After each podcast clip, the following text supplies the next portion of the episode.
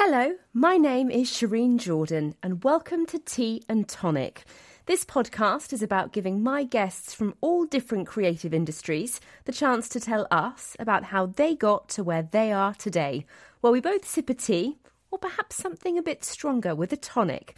It's a chance for those affected by the impact of lockdown the opportunity to chat, because talking is, as the saying goes, just the tonic.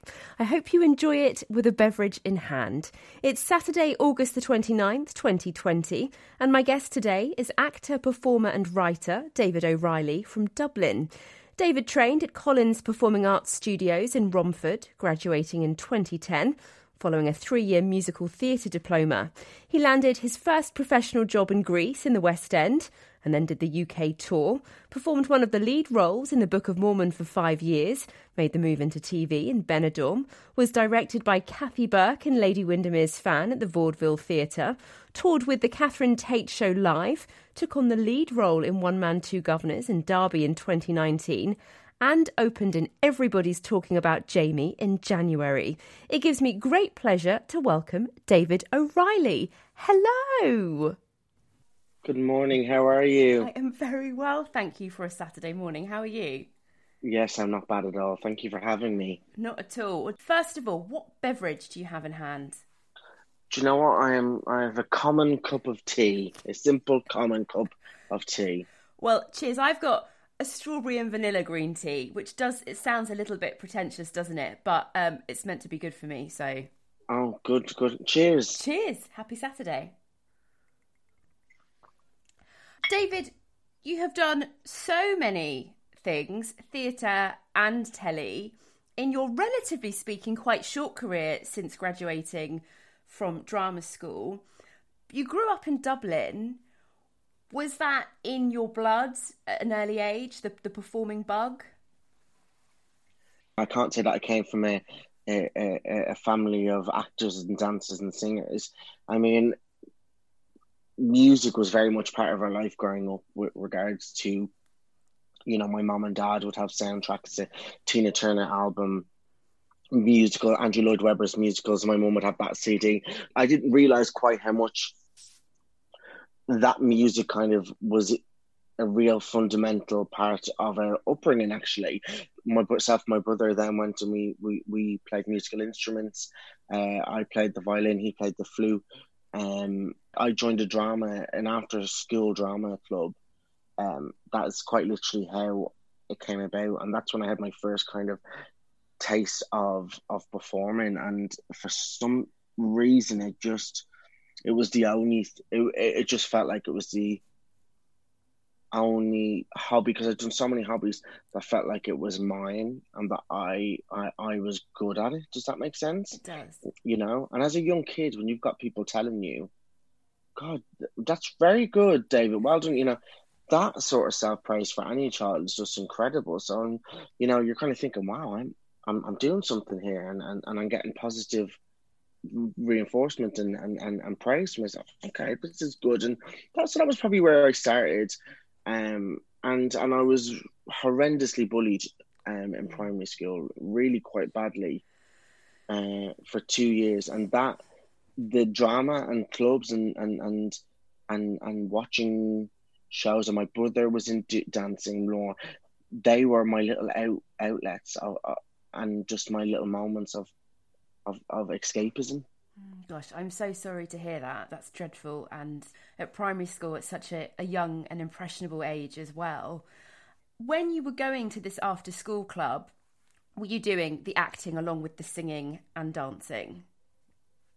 Yeah, it, I mean, when I think about it now, it was one of the school teachers afterwards teaching us songs, scenes, and uh, you know dances. So like, it really was just him by himself, and it was must have been. When I think back, God, the crap he must have been teaching us, but we just absolutely loved it. You know, we absolutely loved it. You know, and we just we used to do little shows, little musicals. I know we did Bugsy Malone one year. We did uh, Oliver one year.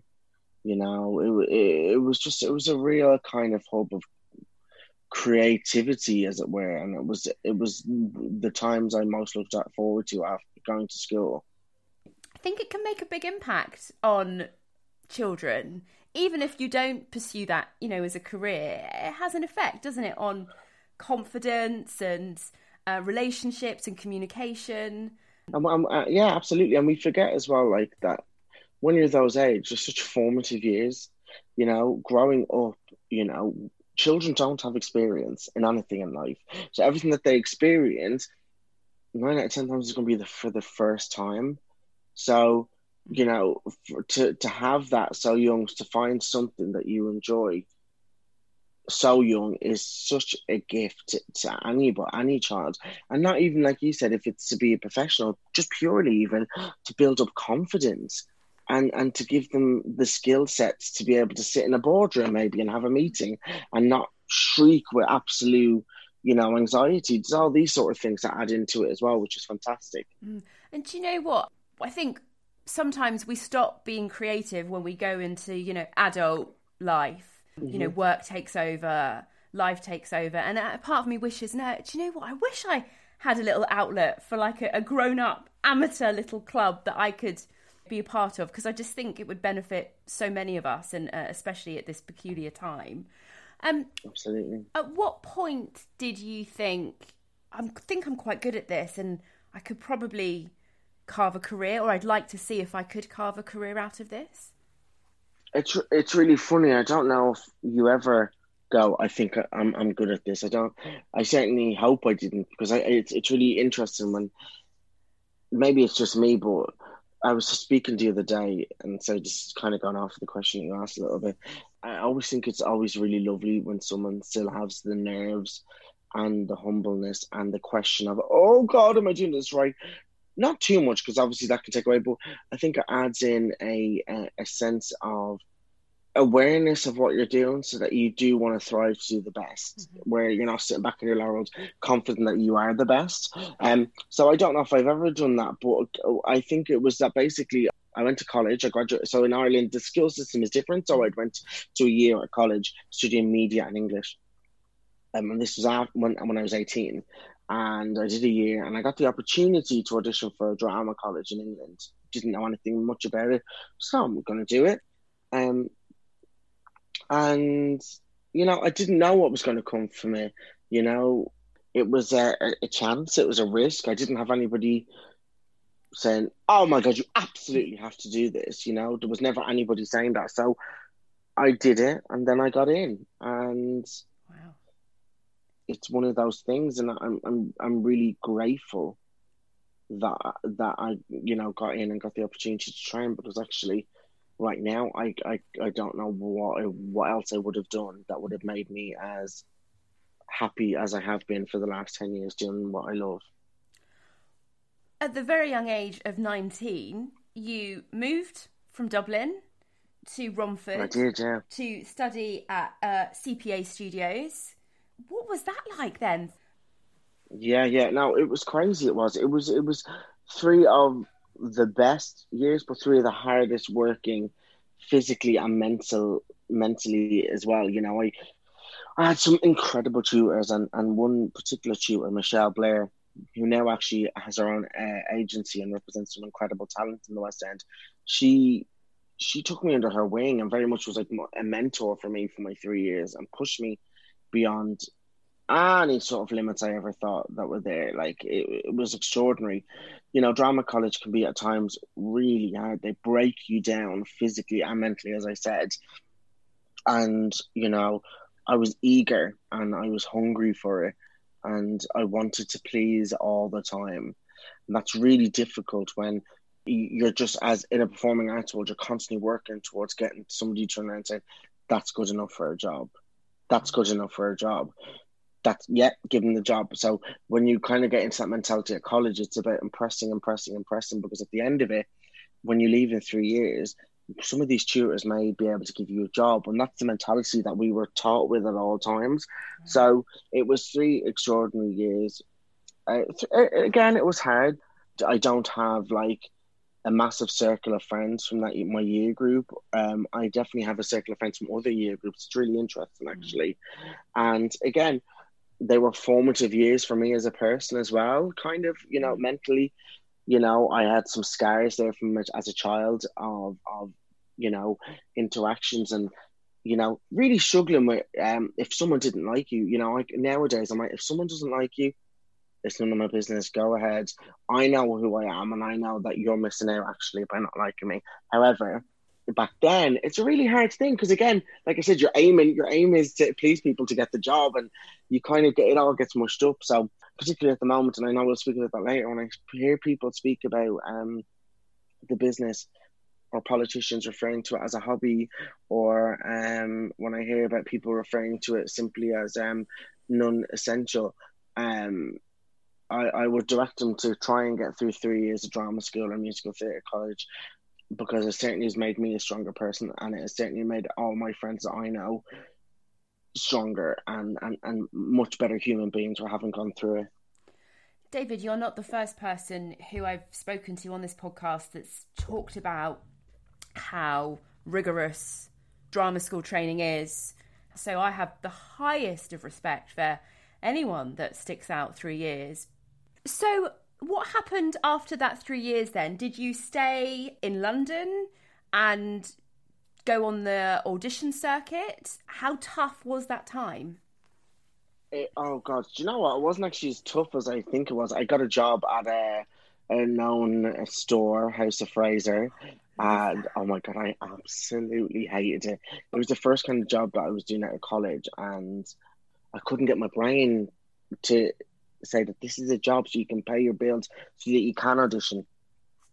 Anyway, I then got offered um, some other part time work, and uh, I did work, and then I auditioned, started auditioning, and I auditioned for Grease in November of 2010, and in the West End they were doing four months just to close off the current long run of it, mm-hmm. and they needed a Roger for those four months, so January, February, March, and April.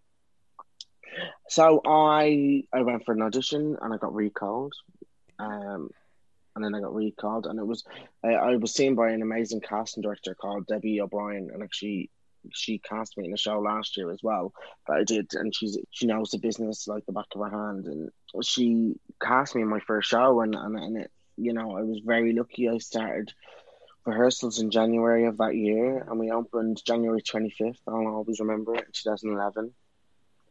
First West End job, and it was very much a sink or swim, fight or flight mode because I was in, suddenly in a world with people who've done shows for 10, 15, 20, 25 years. And I was looking up at all of these people with such awe and admiration. And it was extraordinary, like looking at, and I made, I made certainly two of my friends for life in that show. Um, so yeah, it was amazing. Can you remember what the opening night felt like? Oh my god, the opening night, I was apps. I actually had this is not saying gross. I had green spots, white spots on my tonsils. I was, uh, yeah, honestly, I, and I remember going to the doctor and they wouldn't give me anything for shit because everything back then was, oh, if it's a virus, it's either a two different types. But she wouldn't give me anything for it. So I remember being like, oh, um, and then I had all my family in and um, teachers and and it was it, it was crazy. And i remember being so nervous like literally to the point where i was physically shaken you know but i, I, I it'll be a night i'll remember for the rest of my life. And the feeling you must have had when the curtain came down at the end. Oh my god the feeling i don't know if you've seen grease. We do about 80 million bows you know, the mega mix is the mega mix is longer than the show, and um, it the mega mix is is just electric. And oh my god, the feeling, the feeling of doing that show, and leaving stage well, it was electric. Oh, I feel very lucky. You know, there's a lot of people uh, look look their noses down on musicals like Grease. Mm. You know, and it's it's extraordinary because actually, I, I loved it. You know, it was one of my uh, it was one of my favorite shows. You know, I lo- it was my first show. It will always have a have a real um, soft spot in my um, a close place in my heart. I mean, Grease is iconic. It's an iconic show, and that mega mix at the end. I always think, how have the dance? How have you all got this much energy at the end? How can you go through uh, this? Uh, they don't get the ensemble of that show. Do not get enough. Did, did not get enough credit. Arlene Phillips and Karen Bruce created a, a show like no other, and the ensemble worked their asses off. Gosh. So you're in this iconic show for your your first professional job. What happened after that? Because you got work quite quickly, didn't you? Well, it just it, it, finished, and it was going on tour, and I wasn't uh, asked to go on tour with it. You know, um, and that was a again that was a that was a learning process. And i think it's important that we speak about the times where the business was hard for us as well because everybody always talks about this is me this is me showboat showboat showboat. And that's great. And i i encourage everybody particularly at the moment showboat yourselves as much. But i also want to talk about the um the times. And basically they said to me that they needed the roger to cover vince fontaine. And that was fine. It was very difficult at the time as a as a 23 year old to hear that. But I left, and then suddenly I'm in a show called Bluebirds, which is on top of a gay bar that used to be uh, the Stag in Victoria. And I'm changing in a kitchen on top of a gay bar to do a fringe show. And it was amazing. We got to do this show uh, for two weeks and I was working during the day and I was doing the show at night, and it was a real education in itself. I then went and did Panto then in Weston-super-Mare, mm-hmm. and then I came back in January, started a job, and I got a phone call saying, "Would you like to come back on tour with Grease for a year?" Amazing. Um, we need a paternity cover, and we we're going to move the covers around, so we'd like to have you back. And that was amazing for me because I, I genuinely wasn't finished with the show. I had more. I wanted to do it again. I, I I needed to do it again, and I got to tour the UK doing it. So I had the best time wow, you're not even 25 at this point and you get to tour with a major show. What's that like? Upping sticks every few weeks, performing in a different venue, getting to know the different theatres, different crew, or different audiences. That must have been really educational.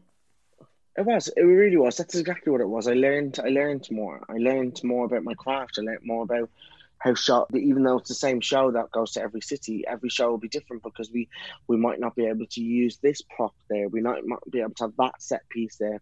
You know when we went to bournemouth they couldn't get the car onto stage so we ended up having to re-choreograph a whole grease lightning number because they couldn't get the car into oh onto the stage. They, they, it just didn't fit. So you know it's all these sort of things that you do and you learn and that that keeps it very much fresh and it keeps the adrenaline going and and that is what was was really exciting and then obviously we get to go around and visit new cities and try and experience new you know england is and the united kingdom is such a beautiful country with so much diversity and kind of gorgeous places to visit that when you go around you know you make memories and i can I associate every venue now with a memory in my head. It's really funny. Like I did Panto in Bristol at Christmas, and I'd been in Bristol Grease before that, and so all the little memories from that came flying back. It was extraordinary. So you had that kind of surety of a contract, a touring contract. What happened then when that ended?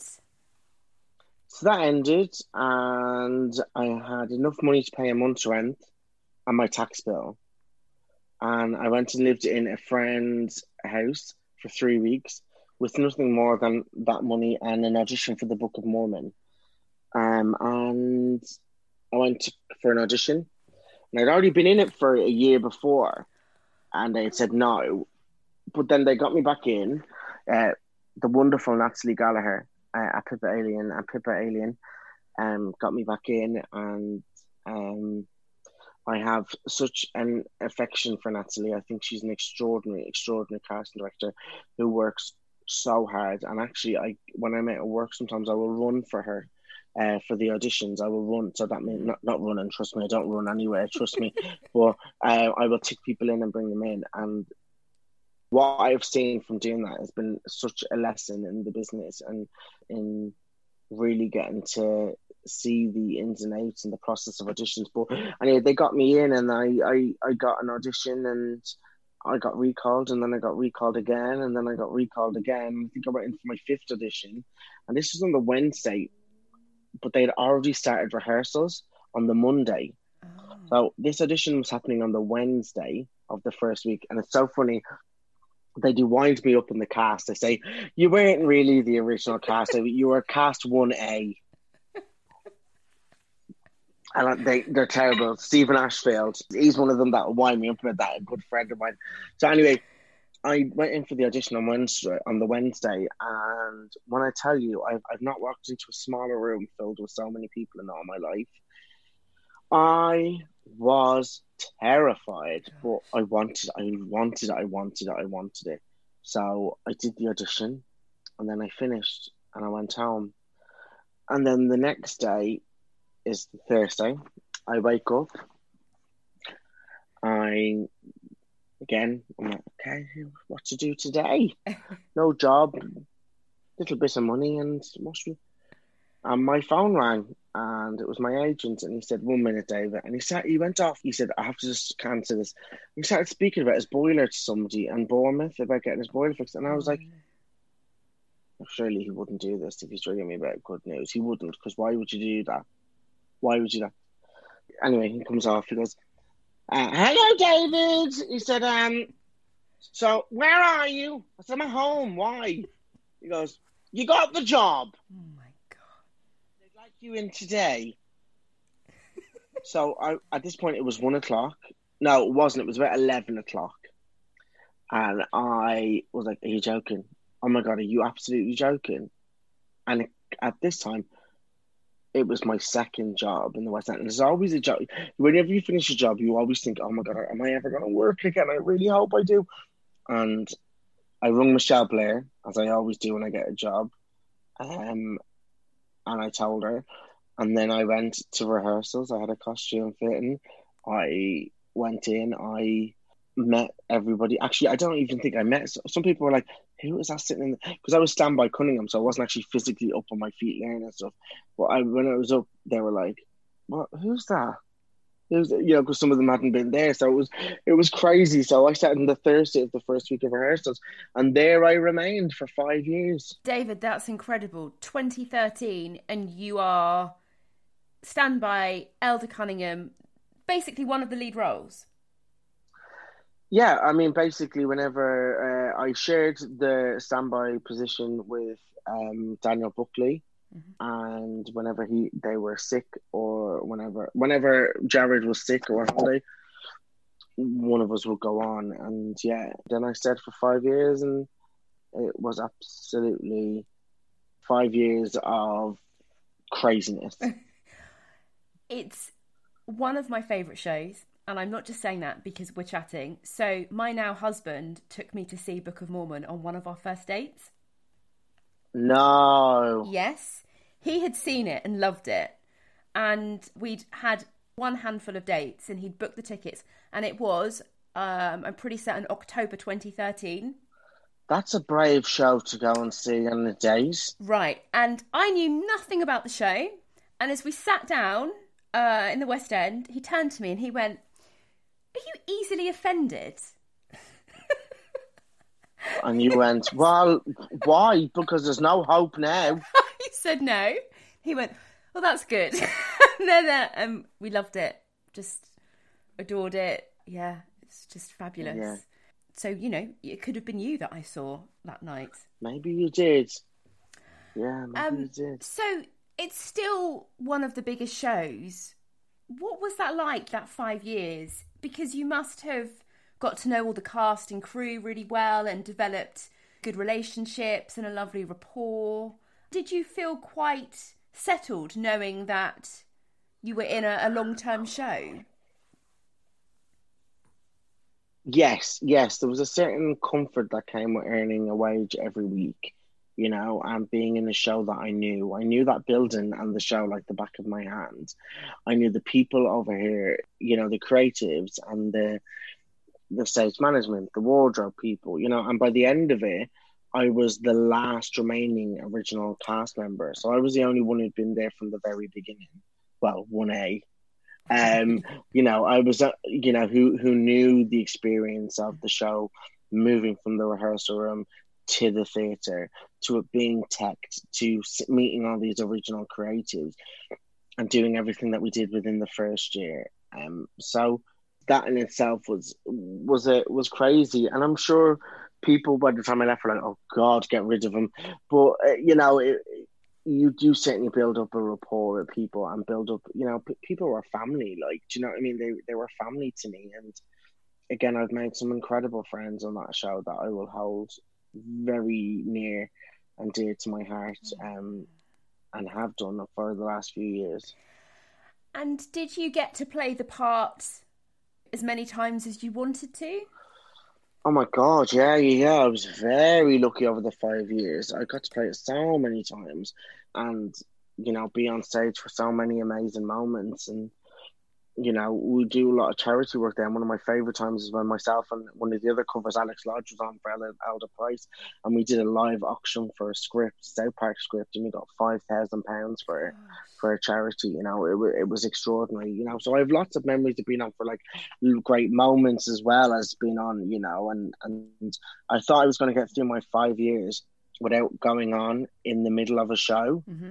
and just before I left I was put on halfway through a show. It was no. It, yeah, yeah, literally. He literally Cody came off one wing and I came on the other. It was like a slip and slide. Was he poorly? Did he come down sick? He, he just his voice his voice had shot in. The thing is, where the guys who play Cunningham and Price, particularly the ones I worked with, they very rarely go off because they're just they're so amazing at what they do and their craft, and they even if they're not one hundred percent, they can figure out ways about getting around the show give still giving hundred percent, but yeah.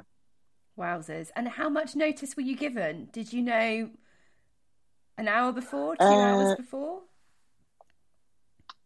I was called down. I was upstairs in my dressing room, and it was literally like, "You need to come downstairs, or else, and you need to get ready now, um, because we're gonna have to stop the show if you don't get on ready for this bit." Um, and then start. So yeah, yeah. God, I guess you've got to warm the body up and warm the voice up. Well, you have to be because you go you go to warm up with everyone else as well. So the aim is that you already are vocally and physically warm. It's a really tight working machine, isn't it? Theatre and the workings of a cast and having such good organisation. There is. There's so much more that people don't see, and so many people that people don't see. And this again is the problem right now: is that people because people don't understand, the people in charge are making decisions that are not informed and are not educated. You go see a show, you see 30 people on stage. That's not a show. A show is the man who sits at stage door and gives you your keys to your dressing room. The show is the people who downstairs come in at nine o'clock in the morning because they need to get the dry cleaning in that's gone to the laundry and then go and repair a pair of shoes and then go and buy underwear from Moormans and pick up socks and then you got the man who goes and they have to do maintenance on all the lights and all the sets and then come in and do rehearsals and then do a show that night. The creatives who come in and constantly make sure that the show's done out the front of house team who after a show sit there and and wait for everyone to leave so they can pick up the rubbish and then that they can go home. And all the box office teams the marketing teams the show was so much more than the people on stage. And before we finished we'd gotten to a place the industry was by no means perfect. No means there was so much work to, that had to be done both on and off stage with regards to representation, equality, and pay, mm-hmm. for sure. My fear is is that because we have people now who are making decisions for us in government, you know, elected officials who don't have any sort of knowledge about theatre, that we are going to be put back further and further and further. And um, it's very difficult to kind of explain to someone what the theatre is and how it works if someone has their hands over their ears, and that's what it feels like at the moment. I, I know you've you've had a tough time, like so many people in the arts at the moment, because ultimately the industry is on its knees due to the pandemic. Thank you for so eloquently talking about all the other people that make up the intricacies of theatre, because I think we often forget the wardrobe team that sometimes they're up half the night, aren't they? Just sewing and getting everything ready for the next day. Mm-hmm. Um, so you absolutely smashed Book of Mormon. You did your five years, And then what happened? Because you were able to make the transfer to TV as well. My first TV job was Benidorm. Um, I, I joined in series nine. I did an episode then again in series ten, and that was during my time at Mormon. So 2017, 17, 15 and 16, 16, 17, maybe no, maybe. I, the episodes went out in 17 and 18, but we so they would have been filmed in 16 and 17 Okay. to go 17 and 18. Yeah, yeah, yeah. Good, good, good. Well done. I'm glad you know what you were doing because I don't. Um, and uh, yeah, Pam Skinner, who works at Sonia Friedman, was uh, my general manager at the time. And she's just incredible and so supportive and um, an amazing woman at what she does. And she held my hand through those five years during many difficult moments. And she she said, Yeah, go do Benidorm. I had to take it as holiday from Mormon, but I was getting to go out and film this amazing TV show. And so then when I left Mormon, I left to go and do Lady Windermere's fan. But yeah, when I was at Mormon, I did Benidorm. Amazing. Did you enjoy working behind a camera? Oh my God, I loved it. I love it. I love it. I love it. And what's really hard is it's such a big difference. You know, it's so hard. There's a real sense now that it's so easy to just walk onto set and stand in front of a camera. It's a completely different art form and getting used to it. And I, you know, you're constantly questioning, okay, this, that, you got to make sure that you stand on that spot. You got to say, you say your line. And it's just, it's again, when I simplify it down and say that, that, course, it sounds simple, but it's a real kind of departure from what I'd known with regards to theatre. But I just loved it. I loved, loved, loved it. I love getting up in the morning and going in and going to the dressing room, going into makeup, then going and putting on your costume, then getting taken down to set, filming, break, go back on and film some more, have lunch with everyone. Then I just loved, loved, loved it. I just, I, I, I had the best time. And then I went into doctors for a few weeks last year, and I had the best time doing that. You know, it was equally as as as enjoyable, and I loved being behind the camera. I loved creating a character. I loved the energy that comes with learning scripts you know, quickly and doing it and then moving on. I love it. I loved I love TV and I, I hope that someday I get to do more because I, I, I really do love it. And I, I want to learn more and you, I want to be in front of the camera more so I can make bold choices and, and, and explore it a little bit more. I'm just constantly I want to learn, learn, learn. I can tell by your enthusiasm and obviously you're flexing so many different creative muscles. Absolutely phenomenal. So tell me about one Man, Two Guvnors? So One Man, Two Guvnors, I got uh, my agent woman asked me to I want to audition for um, the production last year, and I was unsure because because it was regional. The money um, sometimes cannot be um, equally. Yeah you have to do your maths basically. You have to sit down and see if I can justify walking away from my jobs that pay me, you know, money, whether that be like working at the pub or be working, you know, doing running for casting? Can I afford to walk away from them in order to do this job? So I did my sums and and and Debbie O'Brien, her actual son is a casting director now, Harry, and he seen me for it, and I was really grateful I got in to see it. So I went went and I auditioned, and then I went up to Derby to do a final, and and then I got the job, and I decided to go with it because I wanted to do the play. Mm-hmm. I wanted to do the play. I wanted to have the chat. I knew it was going to be a really big, big challenge because there's so much involved in that role.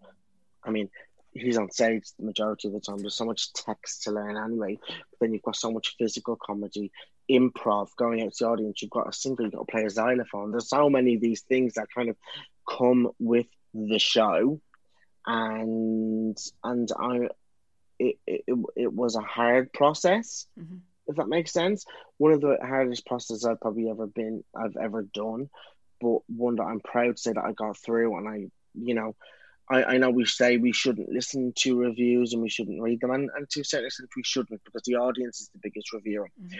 but we got you know some incredibly incredible five and four star reviews for the show. And, you know, when you're trying to play a character like Francis, but also lead the company as well, to get that kind of positive reinforcement and to meet Richard being the writer and have him give his little nuggets of gold you know, the man is a genius. He knows what he's doing. Like, and to have that was just incredible. I mean, it's an iconic play. It's like you say, extremely demanding, absolutely hilarious, and of course based on Carlo Goldoni's A Servant to Two Masters.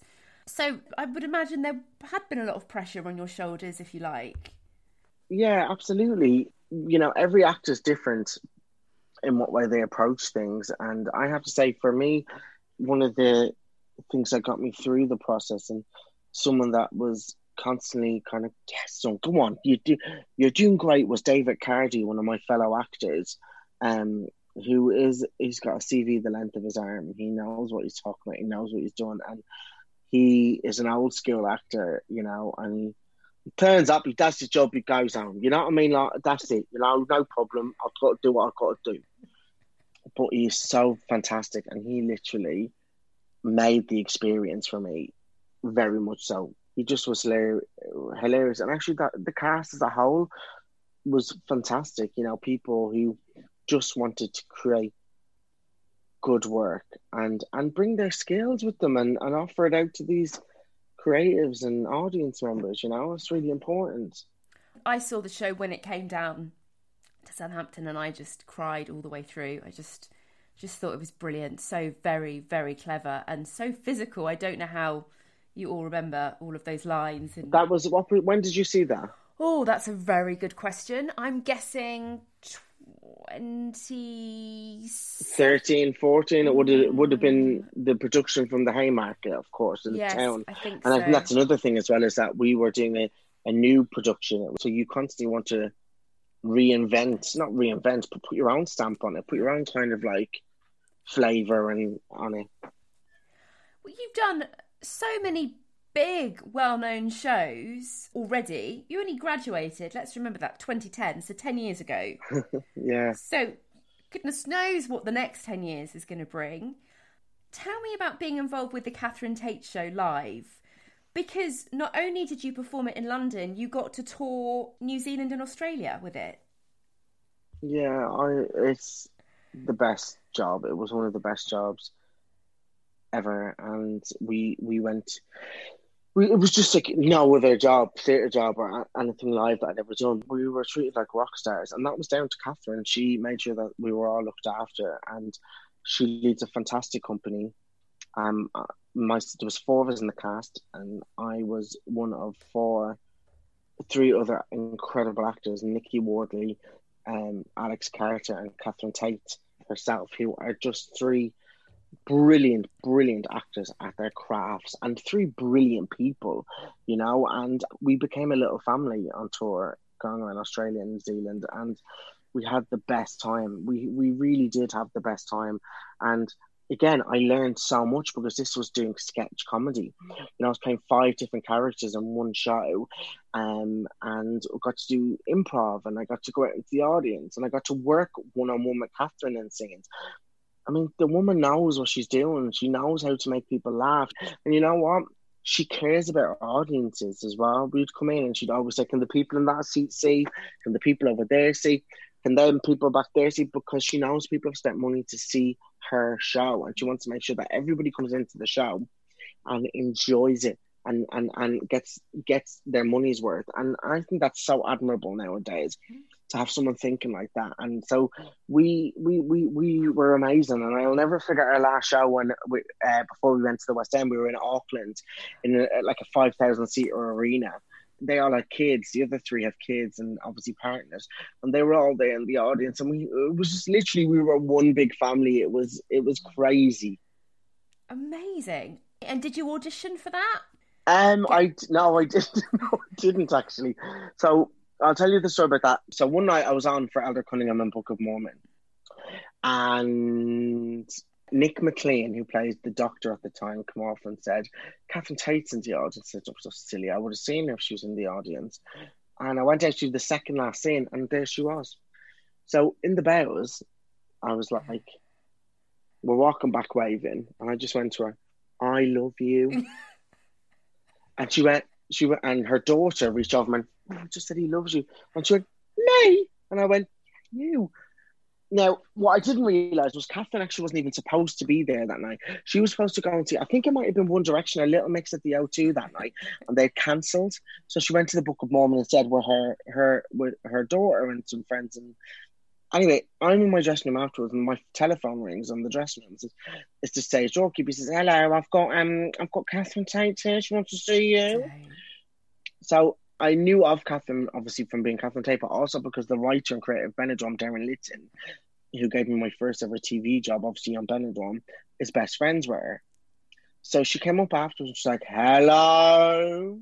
And I was like, oh my God. And we just got talking. And she said, you know, oh, I want to work with you one day. And I was like, yeah, yeah. You know, people say that, you know, kind of people will say that. And you just, you know. Anyway, we exchanged numbers. And I was like, oh my God, what the hell?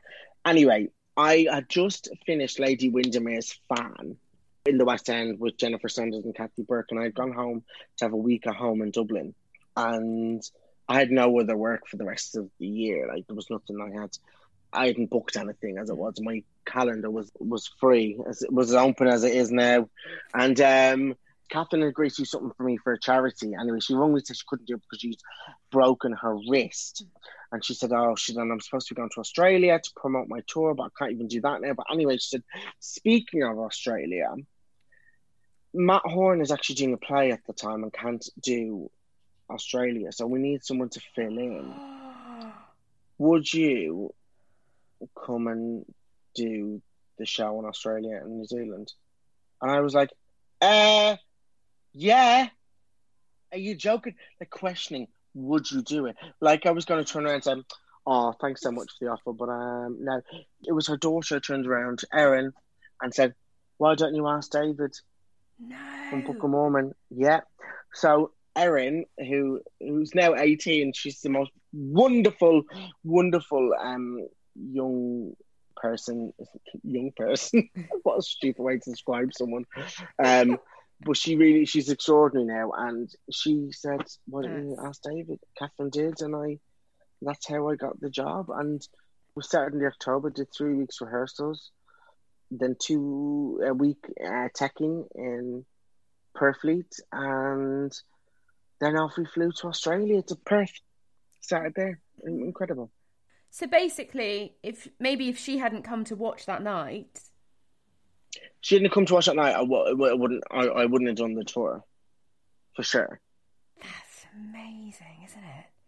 It just shows you the universe and chain of events and a little bit of luck and you know right place at the right time and yeah, and and, I, and, and her kindness and willing and ability. She'd only ever seen me do Book of Mormon. You know, like so that was it. Like so for her to say, you know, and David, you know, you took Matt Horne's place.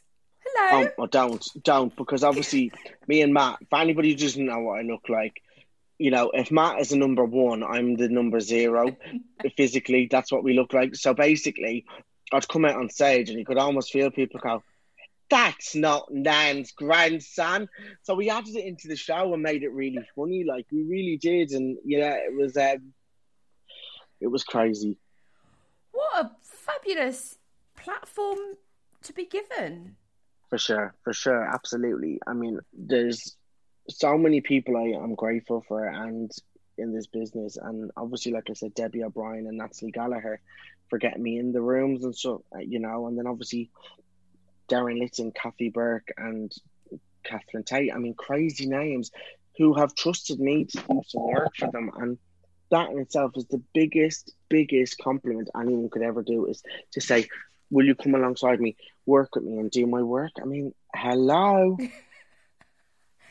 I would like to talk to you, if I may, about Lady Windermere's Fan, which you performed at the Vaudeville Theatre, directed yeah. by, now, Kathy Burke.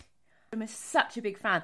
What was it, it like, David, being directed by somebody so well known in the business? amazing. It was amazing. There's nothing else I could really say apart from it. Genuinely was amazing, and her rehearsal room is a safe space.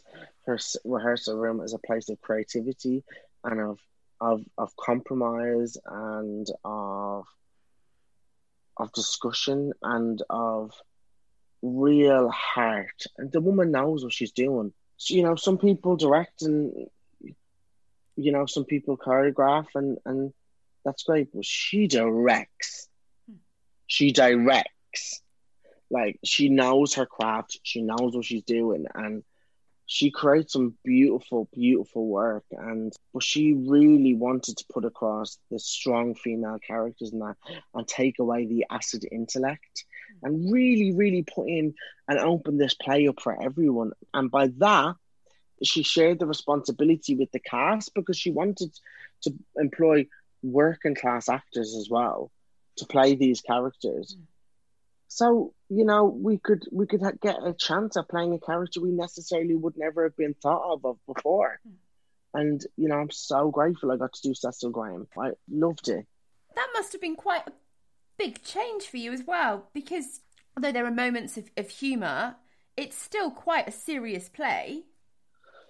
Well, it is in itself, but I mean, I was very nice. I, I kind of feel like I'm the one who came in to the play, said a couple of funny one-liners, found your woman's fan in the room that she shouldn't have been in, dropped it in front of everybody, and left the shitstorm, as it were. You know, I mean, like I, you know, I was very lucky that that was that. You know, I got to do that. You know, and I and I, I absolutely adored it. I adored it, and um, I got to work with some really fantastic, talented people, and um, I learned a lot on that job. Again, you know, I'm somebody who's out like I'm not. I'm not perfect. I constantly am learning and evolving, and um, one of my favorite rehearsal processes was that show. Wow, wow! You say that you've been lucky enough to work with some incredible people, and I'm sure that actually the people that you're all talking about saying the same thing about you. Oh, I doubt it. I'm sure they are. When lockdown happened earlier this year, you had opened in the show that everybody has been talking about. Everybody's talking about Jamie in the West End. Um, mm-hmm. Again, a show that is being propelled to new heights. The same really as Book of Mormon on that same level. What was that like getting the part and opening in January? It was amazing. It was a, it was a fantastic, fantastic show to be part of, and and in many ways, I hope I get to go back and do it again. Well, who knows what's happening at the moment. It's a fantastic show, one of my favourite casts to be part of, an incredibly diverse. I mean, the cast had two Muslim characters in it. I mean, what other show do you see two girls wearing hijabs? It was so representative of uh, of of Sheffield, of the UK. The choreography was fresh and new. The story was heartwarming and life affirming, and it was great to be part of a strong story. You know, it was great to be part of a show, a British musical that had been done out of town.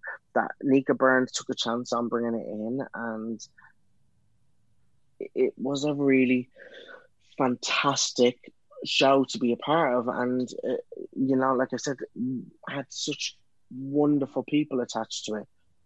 And and and I was sad that we finished obviously the way that we had to finish and and and I hope that we all in that group get to go back and, and do it again because I feel like in the our producer to say it, but I do feel like the world needs to see Jamie at the moment. Mm. The world needs to see it. A production that's got something to say, you know, big time. Were you on stage or doing the warm up when you were told everyone it's time to go home? Were you given a little bit of notice at the show? No, I wasn't in the building that day. I was actually in Ireland. My grandfather had um passed away oh. the week oh. before. Um, he had a um he had a, a long battle with prostate cancer. So he had passed away and I was at home for his funeral. So I found out via the WhatsApp group that the the show wasn't happening that night. And of course, we didn't know how long this was going to happen. Some people said they were told two weeks. You know, we just didn't know when or how long it was going to be. So when I found out, I flew back on the Tuesday mm-hmm. to find out. Oh no, we're not on for the rest of the week. And then obviously it becomes two weeks. Then it becomes a month. Then it becomes well, maybe we'll be back by August maybe and now months now, and it doesn't look like any shows are going to come back until next year. David, I'm so sorry about your grandfather and that must have been a extremely difficult time, um, made even harder by the ex- external goings on. How have the last five months been for you? Do you know what? They have been a roller coaster, and they and that's a very cliche thing to say, but they really have been a roller coaster. I started out trying to be really proactive and positive, um, and I did daily interviews with various different celebs. I did comedy dance thing called Dance with Dave every day, and then I stopped it. Uh, I did a YouTube um, teaser of a sitcom I'd written called The Gays Days, and which I love. Can I just say, watch that this week.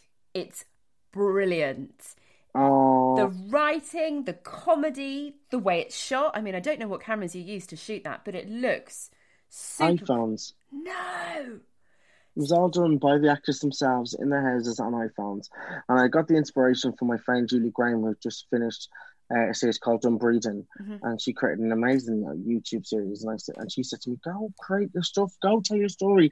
So I had that to do. And then, then obviously that finishes. And we then edit it and then put it out. And then suddenly I found myself with nothing to do, no job coming up. And you know, I in 2017, I, I, I speak very openly that I was diagnosed with depression, anxiety, and OCD, and I take daily medication um, for it, and I'm a much better person for my medication. Um, and depression does not define me. Um, I define depression.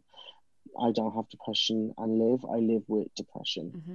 You know, and it's it, this week was particularly hard. You know, Monday uh, it just felt like we, there was no hope, and and and I'm speaking really openly and candidly now because by doing this, sometimes people feel like this. You know, because I was so busy with interviews and because I made the gays days and stuff like that, that they have to go and create too, and then therefore that they feel bad about themselves and that, that they feel bad that they should be creating something and they feel bad that they feel bad. And it's all like, guys, everyone is just trying to get by now and everyone is going to have bad days. And my bad days were this week. Monday was a write off and I felt like a ton of bricks had just come down completely on me. And I struggled to see the positiveness, any positiveness, because, you know, we are being ignored. The theatre industry, the entertainment industry, is being ignored. And if it, we're not being ignored, well, then they're doing a really job, bad job about communicating and, and, and listening. And it's hard. It's hard. And the mental ramifications and the PTSD from these moments in time, again, I'm, I'm not talking about anybody else, I'm going to talk about my industry.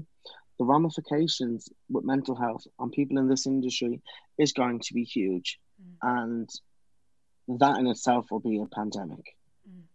I'm I'm I am really sorry that this time is so difficult for you. Um, I saw one of your tweets and it made me just take a moment and think, God, you know, there are going to be a lot of people feeling how you are too. And thank you as well for highlighting your situation and, and talking openly and candidly about it because I think the more people that talk about how they're feeling, it can only be a, a positive thing in the end. Mm-hmm. Um, have you been given any inclination when everybody's talking about Jamie might be able to open again?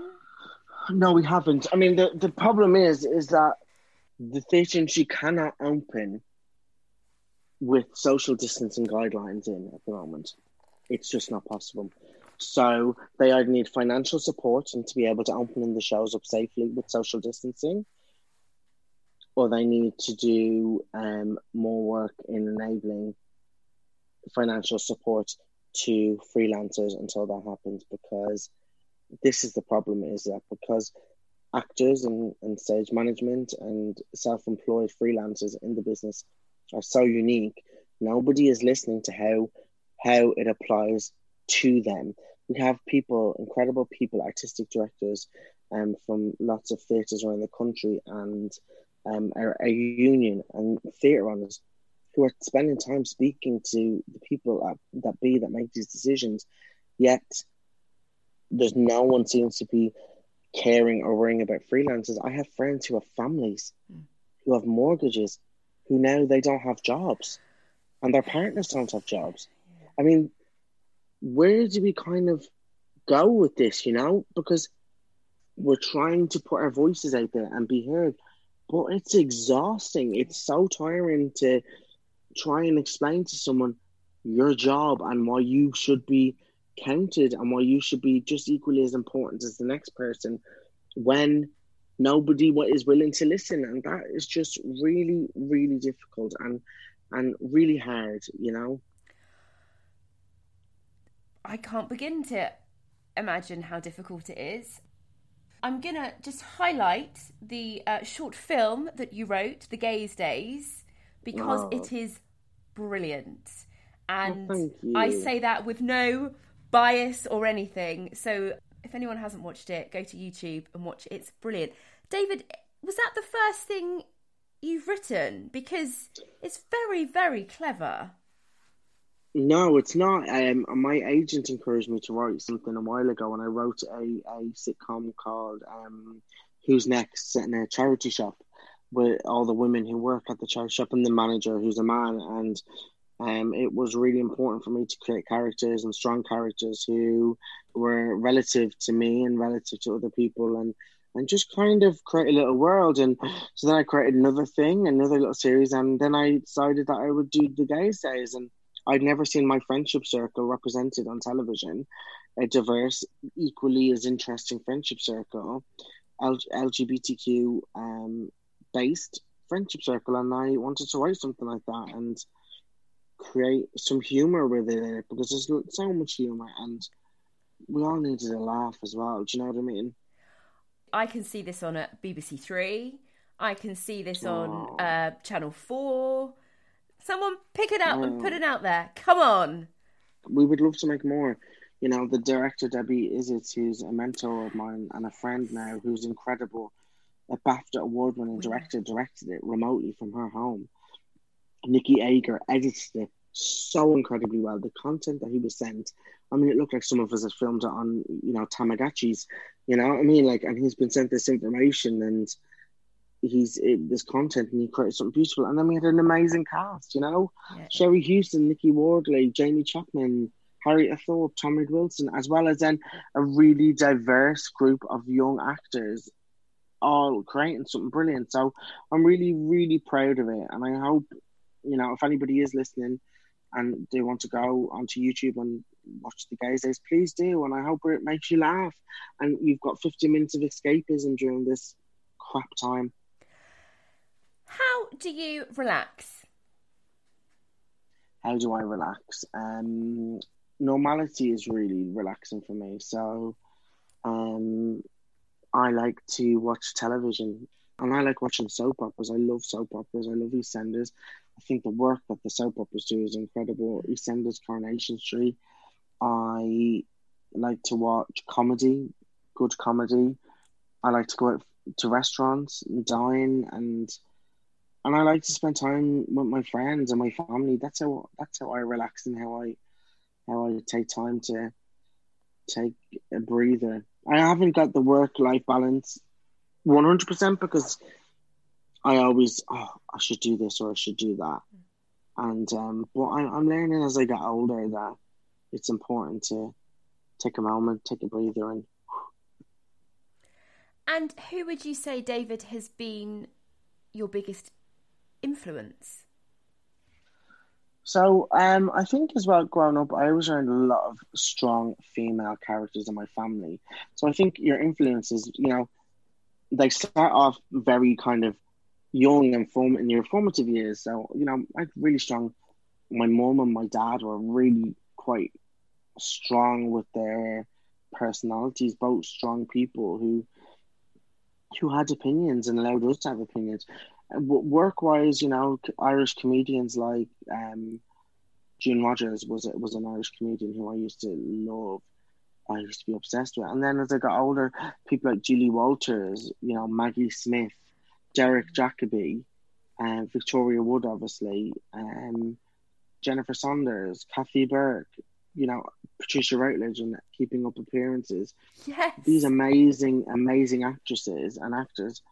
I just constantly was like, oh, I just looked at their work. You know, people like Patti Clare in Coronation Street is one of the funniest actresses that I think on television at the moment. And I love watching people be funny and I love watching people create work. Do you know what I mean? And people like Shonda Rhimes over in America who creates these amazing seasons like Scandal and Grey's Anatomy and you know stuff like that. I love, I just love people who are entrepreneurial and creative and and stuff like that. So I mean, that was a very long list of who inspires me, but no, I can actually see a lot of those strong women. I can see it in your writing. Yeah, I love I love creating strong women characters, and if you do watch the Gays Days, you meet three female characters in there who are related to the gays, and um, they're representative of women that I've met and know, and you know, I love writing for those characters, and I love writing for for women and and strong women as well. That was actor, performer, and writer David O'Reilly. Don't forget to subscribe to future episodes from your preferred podcast provider and follow me on Twitter at Shireen Jordan and on Instagram at Shireen R. Jordan.